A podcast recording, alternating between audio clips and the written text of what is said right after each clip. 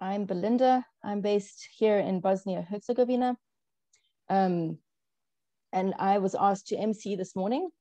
Um, I remember back to when we had the big um, uh, event in Albania uh, in 2017, and I was M- emceeing on the first night.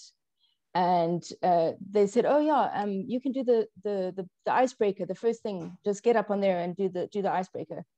And I realized how I'm starting this whole event. Like there's 800 people here and I'm standing up in front of everyone. And luckily it was like the last minute. Otherwise I probably would have freaked out more. So um, yeah, I kind of, I enjoy emceeing. I enjoy um, helping us to have a good time. I hope that we will have a good day today. Um, they also have asked me to share a little bit, a little devotion, a little sort of way to kick off today. Um, and today we're going to be looking at uh, two topics. The first one is on um, uh, polarization. And the second one is uh, who is a YWAMer? So I actually was praying about what I should share this morning. Um, and I felt I should do a little devotion um, based on the first, the first part. So when I was praying about what to share, um, the Lord reminded me of two things. The first thing is that I was brought up in South Africa.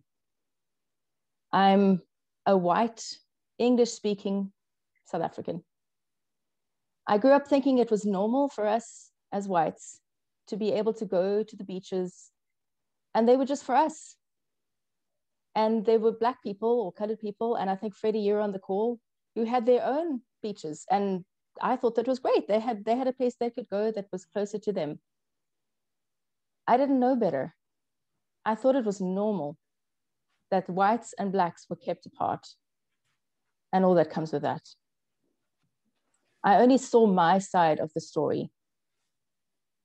Only once I got a bit older and I started seeing things from another person's perspective did I actually realize that it wasn't okay. And apartheid was an evil, evil thing. But when I was growing up, I was in an all white school. I went to an all white church. I didn't interact with anyone of color other than the people who worked at our house. And this was normal because I only saw my side of the story. Now, the second thing the Lord reminded me of is that I've lived here in the beautiful country of Bosnia and Herzegovina. And here we sit on the schism between the Eastern and the Western churches. And because of 500 years of Ottoman occupation, we have the Muslim faith also thrown into the mix.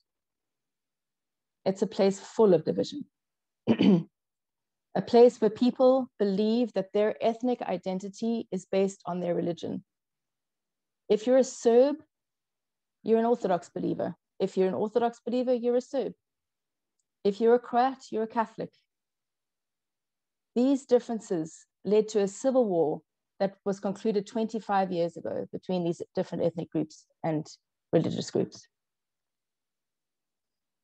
When I came here to Bosnia 20 years ago for the first time, just over actually now, um, I met this amazing young Muslim uh, young lady.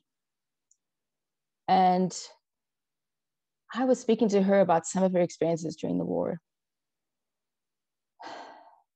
She told me how her family had been rounded up and placed on a truck and transported from the city where she had lived in all her life to another Muslim city.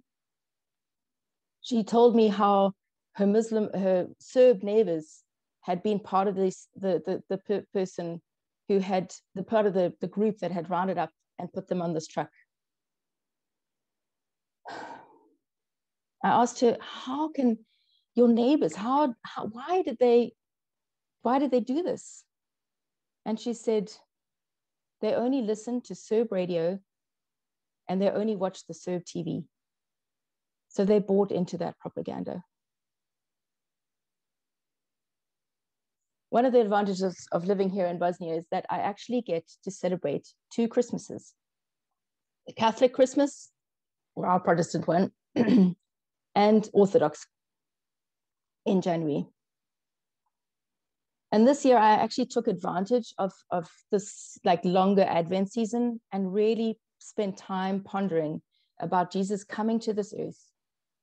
And one of the verses that I kept going back to is where the angels appear to the shepherds and say, this is in the New King James Version, glory to God in the highest, and on earth peace and goodwill to men. One day in the car, I was listening to the song by the Casting Crowns, I heard the bells on Christmas Day. And I was listening to these words. And in fact, that, that song has that refrain uh, that goes in peace on earth, goodwill to men. But this is one of the verses. And in despair, I bowed my head. There is no peace on earth, I said, for hate is strong and mocks the song of peace on earth, goodwill to men. This was back in December, and I was just overwhelmed by, by certain rhetoric that the local Serb politicians were spouting off about other ethnic groups. I was thinking about Brexit. I have a British passport. I was thinking about the US election results and all that was going on there. And my heart was just so heavy. And as I was driving, I actually started weeping. It's not so good to do when you're driving. But I realized that the peace on earth, which Jesus was coming to bring, was impossible when people are looking to their own stories, to their own side, and only to their own side. My heart was heavy because I knew that even Christians were falling into the trap of looking at things from one perspective. I despaired of God's peace, his shalom, ever coming to this world.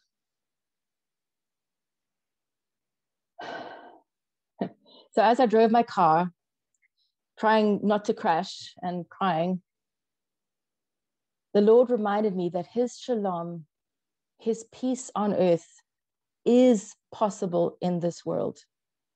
It isn't something that is far off and impossible. And it actually starts with me trying to bring it to where I am. If Jesus is in me, then I need to bring his peace here on this earth. But I can only do that if I'm in connection with Him and that His presence goes with me into every situation. I can do it through prayer and intercession for these kinds of polarizing situations.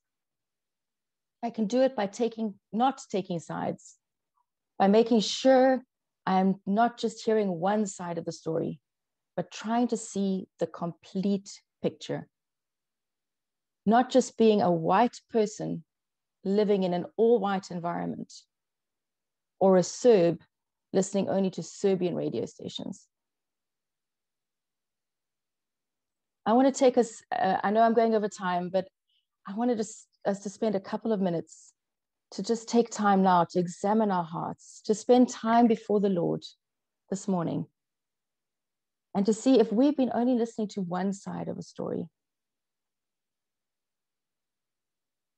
If we're not looking for the whole picture, for the shalom, for the peace, for that completeness. In, in Hebrew, when they speak to each other, they say, How is your shalom? That is the greeting when they say hello. And I just want to spend some time just really focusing on how is our shalom? How are we doing with our relationship with the Lord and with other people? So I'm going to spend a couple of minutes. We're going to just have some background music. Um, And I just actually have to check something that I've done the share correctly now.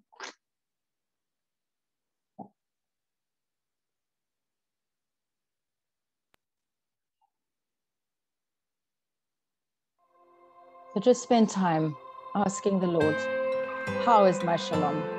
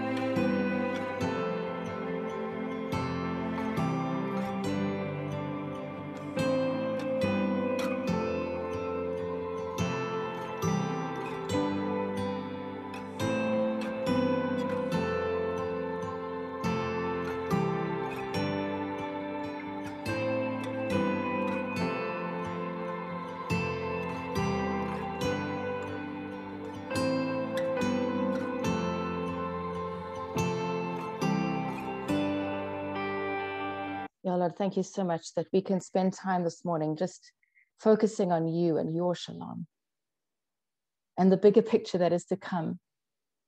And Lord, help us to be a part of that even today. Be a part of what you are doing in this world. Thank you, Lord, for um, Johnny and Peter are going to share a bigger picture, Lord. And I just pray that you will speak through them, Lord, to our hearts. Thank you, Jesus, for them. Thank you for today. Amen.